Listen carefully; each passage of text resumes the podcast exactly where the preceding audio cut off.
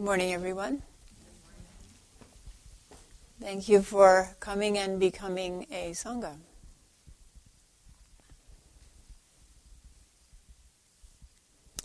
We've just finished the grasses and trees and great earth sesshin, which we do in August because it usually doesn't rain in August, and that means we can go outside and sit.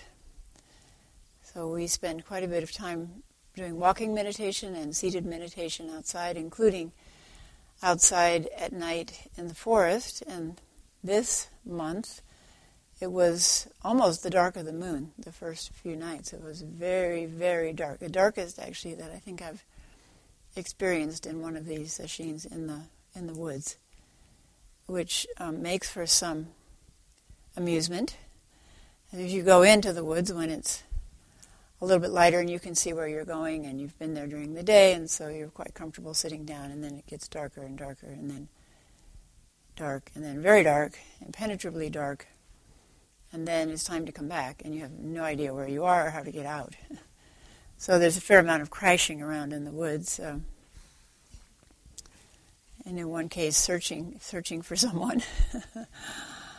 but it's really fun. So we practice sitting on the earth and appreciating the gifts that come from the earth. For example, if you look around yourself, uh, those who weren't in Sesshin, you look around here, everything that is in this room, can you find one thing in this room that hasn't come from the earth?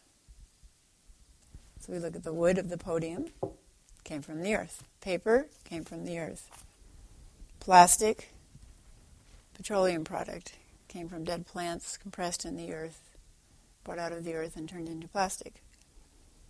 Um, ceramic vessels, glass vessels, metal, all from the earth. Bamboo floor from the earth. Sand inside the floor from the earth. Hmm? Of course, all the food that we eat. So we did a meditation on, or brought our awareness to eating, taking in the gifts of the earth, which then become our body which then pass through our bodies sooner at times and later at times, depending on what they are, and then go back into the earth, and eventually we go back into the earth.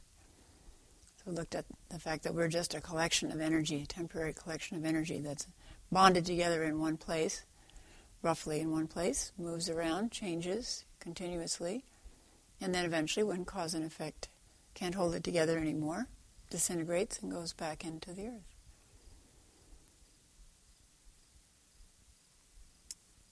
So we sat on the earth and appreciated the earth's gifts. And then we worked with earth in our hands, literally. We did clay work. So we were touching, touching the earth and molding the earth into statues of Jizo Bodhisattva. And you can see the collection of statues in the cafeteria if you haven't seen them yet. They're all very unique and uh, very lovely uh, manifestation of the division bodies of, of Jizo. I didn't talk about this during Sesshin, but Jizo is said to have the ability to transform into anything that would be helpful to enlighten people, to awaken people. So Jizo can transform into a mountain, can transform into a small child, can transform into a king, can transform into grasses, into a rock, and there are many enlightenment stories, of course, of people being enlightened by a pebble striking bamboo or sight of a peach blossom. All of those are considered transformation bodies of Jizo Bodhisattva. Always available, always ready to help us awaken. We have to be interested in becoming awakened and then open to the information that's coming towards us or the help that's coming towards us in many different forms. So when we see this little army of Jizos that we made in the cafeteria, recognize they're all transformation bodies of Jizo Bodhisattva, as are all of us. And that we're creating an army for peace. Hmm? All the nations, it seems, in the world, except for Costa Rica and Iceland, I think, Greenland, have, are creating armies, busy, busy, busy, busy creating army, armies to define the piece of land they temporarily call their own, or to, or to uh, protect their religion, or protect the gold in their ground, or you know, that piece of earth that they have put these artificial stakes around and said, this is, this is mine, and you don't get to have any of it. So, all around the world, people are creating armies hmm, with very deadly weapons. So, what can we do? What can we do about that? We, we have no control over what happens in Afghanistan or Iraq or in the African countries that are creating armies. We don't have control over that. We can't, we can't vote in those countries. The only control we have, and barely, is over our own state of mind. The place, the place that we can create an island of peace is within ourselves. And then, of course, that spreads to those around us. So, sitting here for a week, creating islands of peace, or at least sometimes islands of peace within our body, mind, and heart. And then joining together as we walk from place to place and chanting the Jizo mantra. It's very lovely. Really gives us the feeling of becoming an army for peace. Because we have a choice of doing nothing or doing something with what we can do something with, which is ourselves. Entropy being what it is, if we don't work for peace, then everything will inevitably deteriorate and get worse. So we have to keep working for peace against what seem like unsurmountable odds in the world. But the world we cannot control. We can work within our own world, our own universe inside. So please go and look at the Jizos that we created, transformation bodies of Jizo Bodhisattva. People worked very earnestly on them, even people who were quite afraid for some people, this was their first grasses and trees session, and they were surprised by what we did. And I do these things on purpose because I know they will bring up fear. Fear of being in the dark, the unknown sounds in the dark, the coyotes howling. We don't know how far away they are, and although we're told that there are no poisonous snakes in the forest, the mind can dream up anything. And the spiders and the snakes and the coyotes and the demons in the mind are what can destroy our peace of mind, the peace in our heart. So we learn about that by sitting in the forest at night. And people described, you can talk to people at lunch, overwhelming fear, just like total panic, and then discover that this huge black object was actually a doe and her fawn. They came right up to them and stopped and looked them in the eyes. And then this sense of peace and belonging descends. Hmm?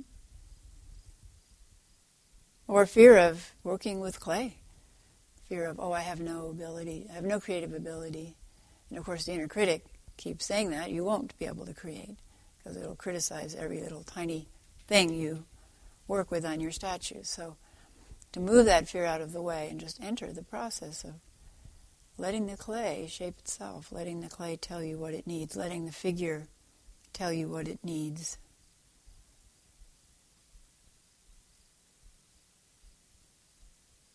Of course, during Sesshin, we're creating, co creating awakened beings, helping each other, supporting each other by being quiet, by sitting quietly, by creating this container of practice so that everyone can do with practice what they would not be able to do on their own. We cannot do this kind of practice on our own. I always say peer pressure is a strong Dharma tool. It keeps us sitting longer than we would sit. It, it keeps us sitting through pain we would not be able to sit with on our own.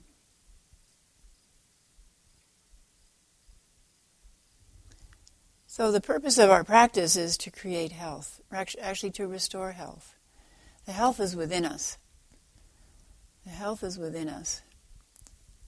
And of course, our, our body's going to get sick and our bodies are going to age and our bodies are going to die, but within the midst of that inevitable change, we can be healthy if our minds are healthy. So, we're really working on the health of the mind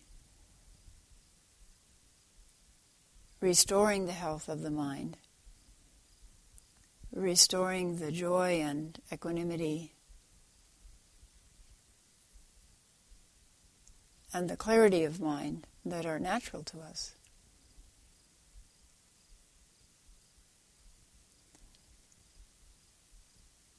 So we were following the instructions that the Buddha gave to his son Rahula. People always say, "How did? Why did the Buddha leave his family when his son had just been born? Why was he compelled to go out on this search to see to the source of human suffering and then find a path that would lead people out of suffering?" Well, he was propelled by his love for his wife and his son and not wanting them to suffer. He felt he had to find an answer. And what people don't consider, and Gil, Gil Fronsdal, the wonderful Buddhist teacher, has pointed this out, that the Buddha was actually the primary caretaker for his son during his son's life. So his son came back to him at age seven and, and urged by his mother to ask for his inheritance. And the Buddha gave him what treasure he had, which was he ordained him and brought him into the Sangha. So from age seven until the Buddha died, he raised his son and raised him very well. And there are several teachings of Rahula in the Pali Canon. One at age seven, when he first became ordained, had to do with virtue, with keeping the precepts. So the, at age seven, Rahula told a deliberate lie and the Buddha took him aside and gave him a very graphic demonstration with a, with a bowl, overturning the bowl and saying, You will empty out all of the, the gains, what you have gained in this practice, by telling a lie. So he emptied, emptied the bowl to show him graphically how this happened. And helped his son understand to, to look at the consequences of his actions and to look ahead if he's thinking of doing something. The Buddha instructs him if you're thinking of doing something or saying something, think ahead about what the consequences will be. And then consider again should you do this or say this? And then when you've done something that was unvirtuous, unwholesome, and you realize that, then learn from that. Realize that you've harmed someone. Apology, make an apology, make amends and learn from it so that you don't do it again. So he didn't yell at his son for telling a lie. He didn't beat him. He just sat down and gave him a very simple, straightforward lesson in why it's important to live a virtuous life, to keep the precepts. So children who have had that grounding grow up differently. It's very, very important to have some grounding in at an early age in how to live, how to align our lives, how to be empathetic, how to understand what we, how what we do can harm other people and not do it again. Then in his teenage years, he, he gave him the meditation on the earth. Rahula practiced meditation like the earth. And the Buddha describes how the earth maintains its, its equanimity when things are thrown, dumped on it like toxic waste, like urine and excrement and pus and blood. The earth accepts all of that, and actually, we know now that the earth can transform much of that, given the time, given the time that the right bacteria uh, come in or evolve in order to deal with all of the stuff that's dumped into the earth. So, this is very important uh, instruction for teenagers because teenagers are so concerned with external appearances. And the Buddha is saying, develop your strength, your beauty inside. And things will come towards you. People will tease you, harass you. You know, you'll inevitably be wounded in life. But what matters is that you develop stability, solidity, equanimity, peace of mind within yourself that can't be overturned by what people do or say.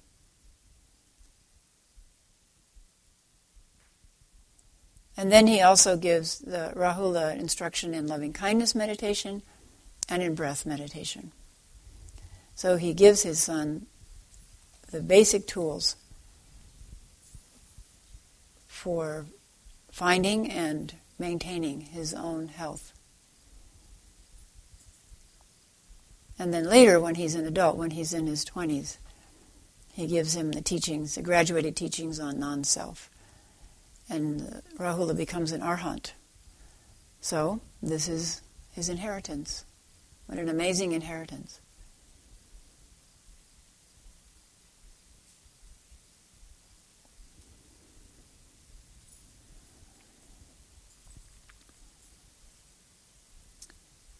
So fear is very interesting, and fear always signals to me, ah, there's there's some work to be done there. That this idea of this constructed idea of who I am and what I need to be safe has been poked. We have the saying from the time of the Depression when there was great fear, similar to the fear we're feeling now because we've had sustained economic recession. It's kind of ironic in this in this country of great wealth that people are so afraid. And Roosevelt ta- taught us, said, there's nothing to fear but fear itself, which is so true. People who are afraid will do desperate things. People who are afraid will strike out. People who are afraid will kill. So, what we have to work with directly is fear. Some of you who are my age have read the book Dune, and there's a beautiful verse in there when, when there's training going on, hmm, on enduring fear, working with fear. So, this young man is taught this um, uh, mantra, in a way, Dharani, to say as he has to go through, endure a painful situation, which could kill him. Fear is the mind killer. I will face my fear. I will permit it to pass over me and through me. And when the fear has gone past, I will turn the inner eye to see its path. Where the fear has gone, there will be nothing. Only I will remain. And I think the only thing we would add to that in Zen practice is a transformed I will remain. Fear is the mind killer. Fear is the killer of compassion. Fear is the killer of wisdom. Fear is the mind killer, the heart killer. I will face my fear. I will permit it to pass over me and through me exactly what happened to people in the forest during this session. we can just sit still, then transformation is possible. So during session, we also were experiencing the physical benefits of sitting with the earth. Um, I think I mentioned this in a previous Dharma talk, but I didn't mention it during the sesshin, and some people haven't heard me talk about it, which is the benefits of of being grounded, of being earthed. So this is a, something that's becoming very popular now, and there are devices being sold so that you can stay indoors in the little boxes that we live in, but still be connected to the earth by a wire. you know, it works. I would say better to go outside and actually sit on the earth. So it's called earthing or grounding, and it's you know, they, they sell now sheets that you can sleep on that are woven with silver fibers, and then a, uh, you can connect yourself to the earth out your window and plug it into the ground with a grounding rod. It sounds funny, but actually, the the research is quite interesting. Hmm? Or you can sit at your computer with your feet on a grounding mat, or I have a wrist mat for myself when I'm sitting at the computer. So what happens is when our body loses contact with the earth, then our our electrical charge changes to positive relative to the Earth. And uh, free radicals are what, what, what create a lot of uh, harm in our bodies. And those are positive radicals. And they need the addition of an electron to neutralize them. So we take various vitamins to counteract the effect of, of free radicals, like antioxidants, they're called. So vitamin C, vitamin E, and so on. But actually, there's a huge store of antidote to free radicals. Free radicals cause breakdown in the immune system, cancer, and so on. But there's a huge store of, of negative electrons on the surface of the Earth. Infinite, actually, and it's continually renewed. So the research is very interesting, showing that if you do have at least 20 minutes a day of actual contact with the Earth, which we did, of course, for 200,000 years of our evolution, we were in constant contact with the Earth. Even wearing moccasins, electrical charge passes through sandals or moccasins, but not through plastic shoes or rubber soled shoes. Uh, so this was something that probably helped us stay healthy for hundreds of thousands of years, and now we have cut ourselves off from the source of that uh, that antidote, that natural medicine. So free radicals cause inflammation, and there's more and more inf- more and more research showing that inflammation is at the basis of a lot of our diseases, like heart disease. Is basically inflammation and then plaque finds the areas of inflammation and sets, sets, sets itself up in our arteries and so on. So electrons are good for us, and I mentioned last time I talked about earthing that I became interested in this because I used to do acupuncture. And in acupuncture, you become aware that there are electrical currents flowing through the body, and if those get disrupted, then you get sick. You want to restore the flow of those those electrons through the, through the body, and that there was research a, a long time ago showing that when salamanders' toes are cut off, they maintain a negative electrical charge at the end of the amputated digits until they regrow new ones, and then the charge changes. But mammals, if their toes are amputated or fingers are amputated, immediately the charge at the end goes to positive. And there was some research showing with mice that if you amputate digits and keep the electrical charge negative, they can re- regrow amputated digits. So this this new this research really fits in with some many other pieces of research about the importance of this uh, electrical charge in our body.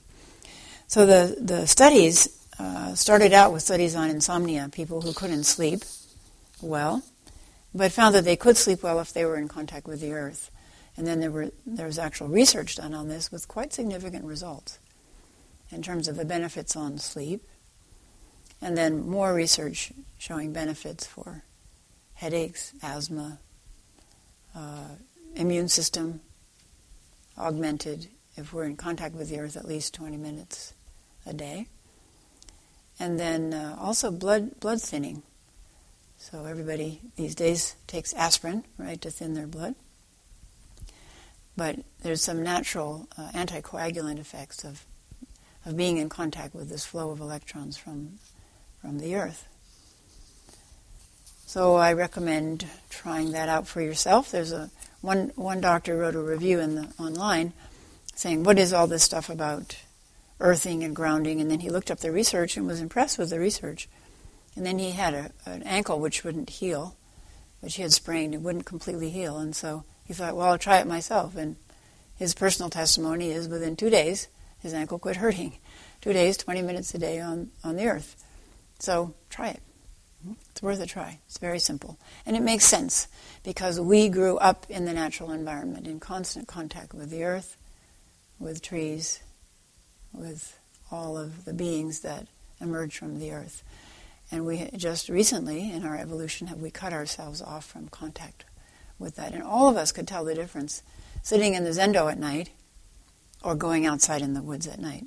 Big change in our level of alertness.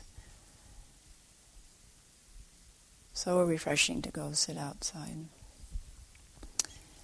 So we looked at uh, that aspect, the physical aspect, or experienced the physical aspects of benefits of being out of doors.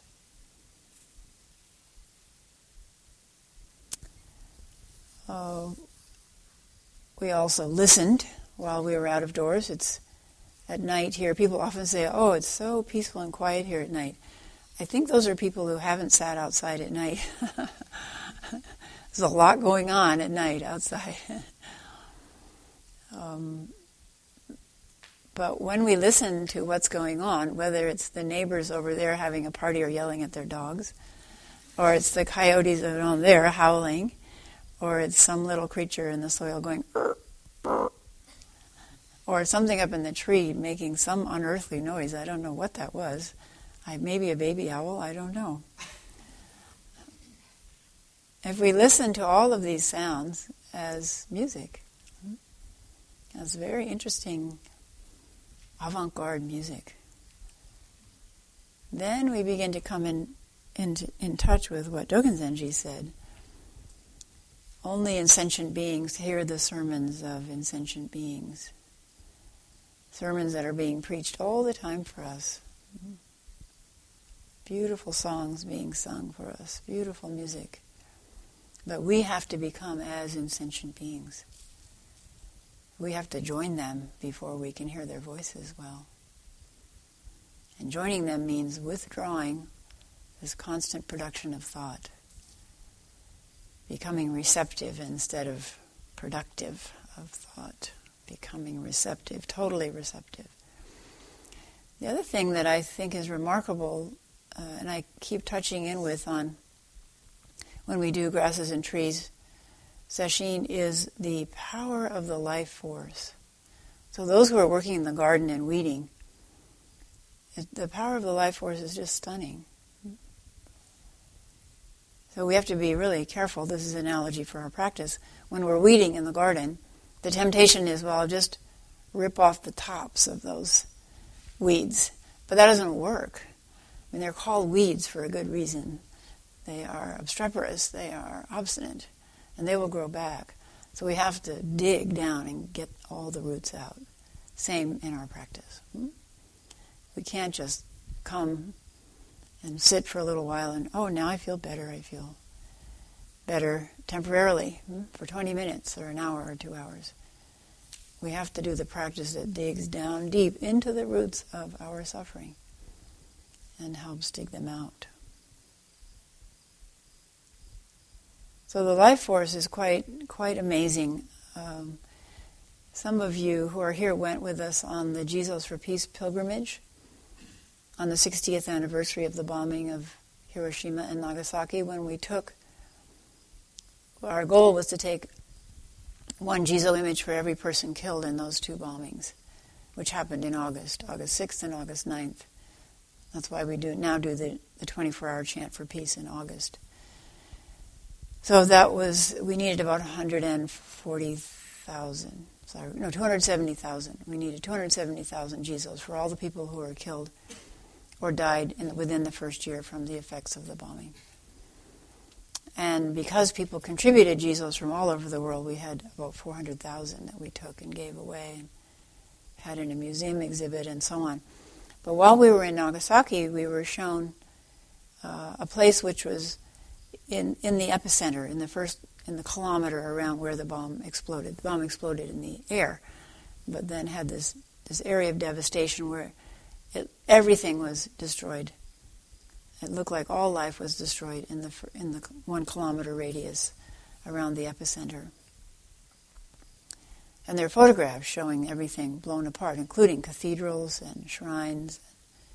The Catholic cathedral was destroyed, and all the people who were at mass. So it was indiscriminate. As, as one commenter said, there was no discrimination given between the creations of mankind and the creations of Mother Earth, all destroyed. But a couple of things remained in the epicenter, which have been preserved to this day and are still there. There was a, a torii gate, a Shinto torii gate, and it, one leg was blown off, but it stood on one leg and it's still there. This torii gate standing on one one leg. And then two camphor trees that there were that there were were 500 years old. So in in America we think, oh, something is 50 years old. That's really old. That's an antique. Or you see stuff on eBay, vintage, like 20 years old is vintage. But in Japan, when they say old, they mean old. They mean old. This was these trees were 500 years old, both of them, and their tops were blown off uh, by the bomb. But, and the prediction was nothing would grow. Some people predicted nothing would grow for 100 years in that contaminated area. But the very next spring, leaves came on these camphor trees. and they still survive, and so they're preserved there as testimony to how powerful the life force is. And the seeds are sent from those trees all around the world. Uh, and they're growing healthy, healthily throughout Japan and all around the world as a reminder of how strong our life force is and as one person said, a testament to the hope that peace can triumph over war, that our instinct for creating peace and our ability to create peace within ourselves can triumph over all of the forces that push us away from that. And then recently there's a, a very interesting survivor tree. These are called survivor trees. There's a survivor tree at 9 11, at the site of 9 11. And uh, this is a one person story of visiting it. The tree itself has an uplifting story. Planted at the eastern edge of the original World Trade Center plaza in the 1970s, workers found it damaged and reduced to an eight foot tall stump in the wreckage of Ground Zero. It was moved to a park and nurtured back to health, and it's now 30 feet strong and it's been returned to the World Trade Center site. It's a, a pear tree I was particularly struck by its anonymity as I stood next to it because it's surrounded by oaks. It saw close up the worst, one of the worst scenes that's ever unfolded on our shores, been covered in whitish dust made of concrete and paper and human remains, and been uprooted by devastated rescue workers. Beyond thrilled to find something that had not perished at the hands of incomprehensible madmen. It has been nursed, nursed back to a thriving state, surrounding, surrounded by gleaming structures rising into the sky. Every day it sees thousands of etched names of people who woke up and went to work on a gorgeously sunny day and never went home.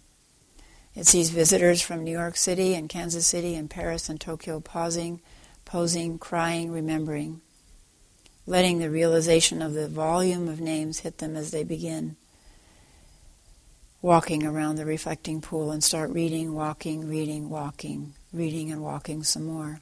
It's like the names never end and the sadness and disbelief escalate. And then a little spray of water comes up from the pool in the midst of reality. The tree is there growing next to this, growing, next to this, growing. It dawns on me that it's not so much about what the tree saw or sees but what it continues to be alive. Unwittingly, it blossoms and sheds and blossoms again. Two fallen skyscrapers didn't kill it, nor a move, nor another move. Hurricane Irene didn't ground it. We are meant to marvel at its endurance so we can check in on our own. If it can withstand all that, surely we can stand tall in our own lives. So we have these beautiful symbols of hope in the midst of incomprehensible acts of cruelty. And we ourselves have to become those symbols of hope, nurturing hope within us. The experiences that we have in the woods are almost indescribable in words. And when they emerge into, the, into words, the words don't really do them justice. We talk in Zen about um, a truth beyond words. A truth beyond words. There are special kinds of words that po- po- point directly to the truth and lead us back to the truth, and those words are called poetry. So, really good poetry takes us right back to the experience the poet had. So rather than obscuring, as most words do, poetry leads us in. So I'd like to finish by reading some poetry. During the sesshin, I read a poem by Hafiz, the Sufi mystic. Just sit there right now. Don't do a thing. Just rest. For your separation from God, from love, is the hardest work in this world. Just sit there right now. Don't do a thing. Just rest. For your separation from God, from love, is the hardest work in this world. To me, this is the essence of all spiritual practice, is ending that separation, bringing us back into unity with our true nature, with the nature of the world, with God. A few poems from Mary Oliver relevant to this session. This one's called 5 a.m. in the Pine Woods. For those who saw the deer, you'll like this one. I've seen their hoofprints in the deep needles and knew they ended the long night under the pines, walking like two mute and beautiful women towards the deeper woods. So I got up in the dark and went there. They came slowly down the hill and looked at me sitting under the blue trees. Shyly, they stepped closer and stared from under their thick lashes, and even nibbled some deep tassels of weeds. This is not a poem about a dream, though it could be. This is a poem about the world that is ours, or could be. Finally, one of them, I swear it, would have come into my arms, but the other stamped sharp hoof in the pine needles like the tap of sanity, and they went off together through the trees. When I woke, I was alone.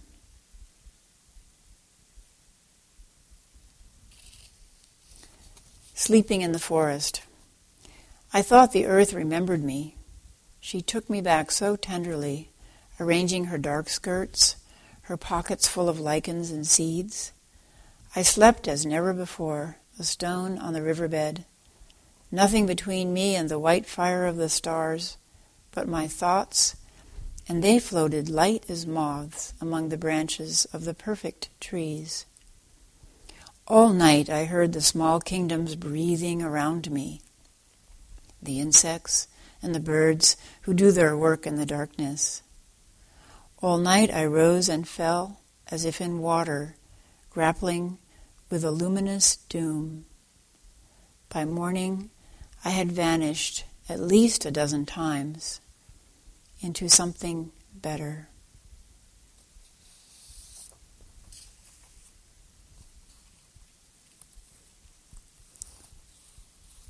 Again from Mary Oliver When I am among the trees, the trees have so much wisdom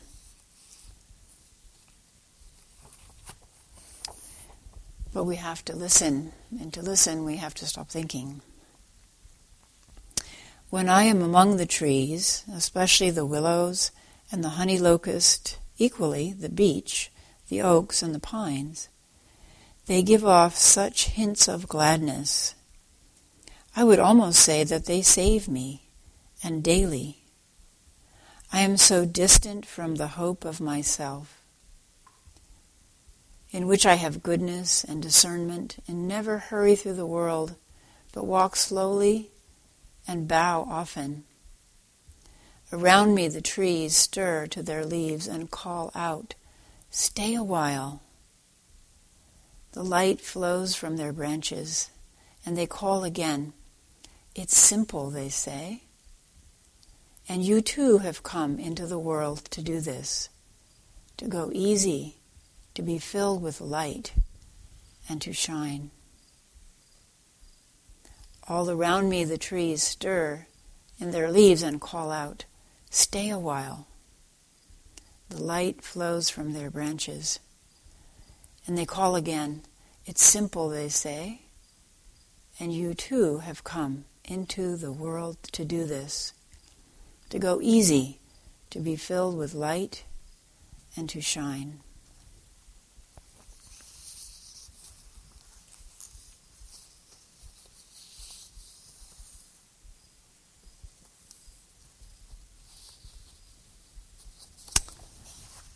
then I'll finish with a couple of poems from Hafiz.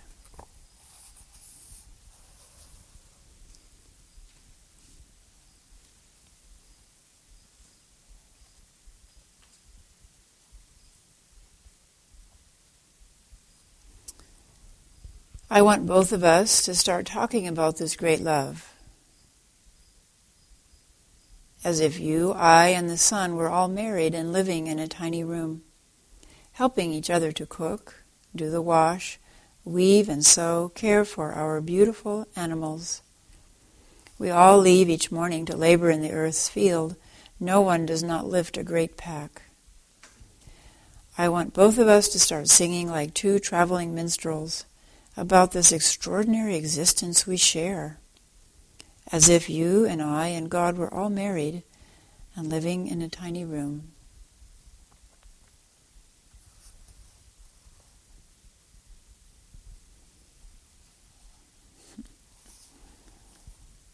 Thinking of the benefits of our practice. This is Hafiz's version. it's called If You Don't Stop That. I used to live in a cramped house with confusion and pain, but then I met the friend with a capital F and started getting drunk and singing all night. We could add, and roaming around the forest. Confusion and pain started ask, acting nasty, making threats with talk like this. If you don't stop that, all that fun, we're leaving. So I hope you had fun during this session.